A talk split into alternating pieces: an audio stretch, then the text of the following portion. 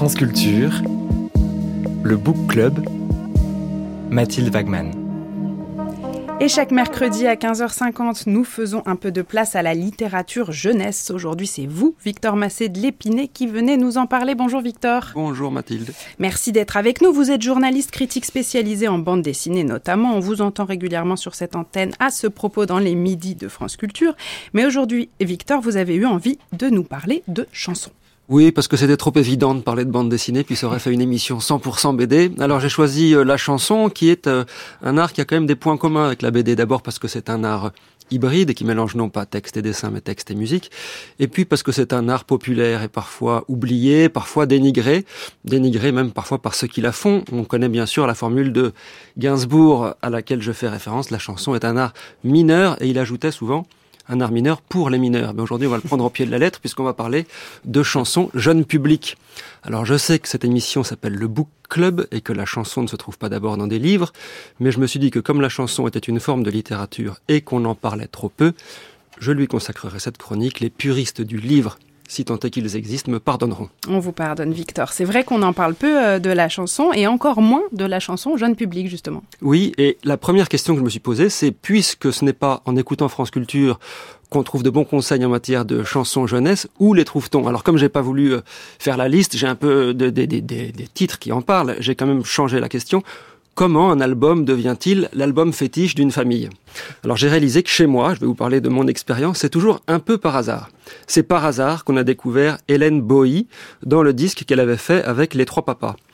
Et c'est par hasard qu'on a remarqué que le logo qu'on trouvait derrière le CD était aussi sur les disques de comptine d'Agnès Chaumier qu'on écoutait beaucoup quand mes enfants étaient tout petits. Alors ce n'est plus tout à fait par hasard qu'on a parfois choisi des disques pour ce label. Les disques d'enfance et musique, puisque c'est le nom du label, on ne les aime pas tous, mais c'est sûr que la créativité musicale qu'on y trouve, le côté ludique et expérimental des instrumentations et des harmonies, a été très important pour la sensibilité musicale de mes enfants. C'est pas tout à fait par hasard non plus qu'il n'y a pas si longtemps, on a découvert Pascal Parisot. Cette fois, c'est pas le label, c'est la pochette de son disque qui m'avait tapé dans l'œil mort de rire avec un gros squelette tout blanc sur fond noir et j'ai reconnu au premier coup d'œil, des formations professionnelles obligent, que c'était un dessin de Charles Berberian, l'auteur de BD. Et comme tout ce que fait Berberian euh, est intéressant et touchant, eh j'ai rapporté le disque à la maison et la voix grave de Pascal Parisot, son style euh, un peu détaché, comme ça, un peu dandy et son bon jeu de guitare aussi puisqu'il a une formation classique assez costaud, nous a tout de suite conquis. Et en préparant cette chronique, eh bien, j'ai appris des choses sur Pascal Parisot. J'ai appris notamment qu'il était en ce moment en résidence au musée d'Orsay. Et que ce dimanche, euh, dans quelques jours, là, il propose des visites musicales pour les enfants et leurs parents où il chante devant les œuvres les chansons qu'elles lui ont inspirées. Ça s'appelle Pompon Pompon et on peut acheter des places sur le site du musée d'Orsay. Ça me donne très envie. Et comme j'ai l'esprit d'escalier, j'ai remarqué que sur les affiches de cet événement, Pascal Parisot portait discrètement, sous une veste assez élégante, un t-shirt Motorhead. Vous savez, le groupe de métal mhm, britannique. bien sûr. Et ça a résonné avec l'affiche qu'on voit ces temps-ci dans le métro et qui annonce le grand retour de la star de la chanson française, j'ai nommé, depuis une quinzaine d'années, j'ai nommé Aldebert. Et cette affiche m'a un peu décontenancé. Ouais, j'ai vu cette affiche euh, aussi, Aldebert euh, rebaptisé Heldebert avec son album Enfantillage 666. Vous n'aimez pas beaucoup cette affiche, Victor? Euh, D'abord, je dois dire que j'ai énormément écouté Aldebert avec mes enfants, que je connais beaucoup de ses chansons par cœur, mais cette affiche m'a laissé un peu perplexe. Donc en effet, Aldebert devient Heldebert, se met au métal. Alors il y a sur l'affiche un château hanté, des tombes, du feu, une guitare qui lance des éclairs, et Aldebert a sur sa veste des écussons de ses groupes favoris, Death, Anthrax et Guns N' Roses. Alors Aldebert aime le métal, c'est la musique qu'il jouait avec son premier groupe avant de se lancer dans la chanson pour euh, les enfants. Donc il y a là une forme d'hommage sincère, il n'y a aucune raison d'en douter à cette musique, et peut-être une volonté d'y sensibiliser les plus jeunes. Pourquoi pas? Mais est-ce que du métal pour les enfants, ça existe? Est-ce que c'est encore du métal? Après tout, on peut bien écouter Guns avec ses enfants, c'est pas dangereux pour leurs oreilles et ils peuvent très bien apprécier. Alors pourquoi parodier le genre?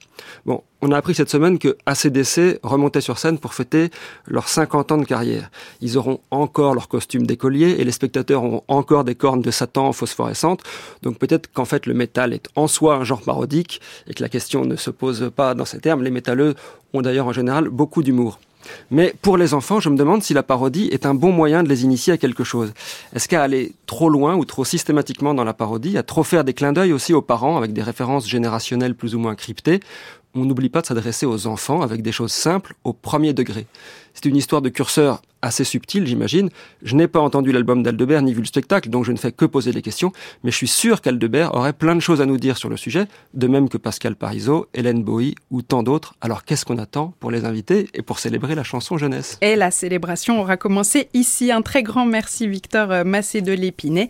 La chronique Lecture Jeunesse est à réécouter sur le site de France Culture ou via l'application Radio France.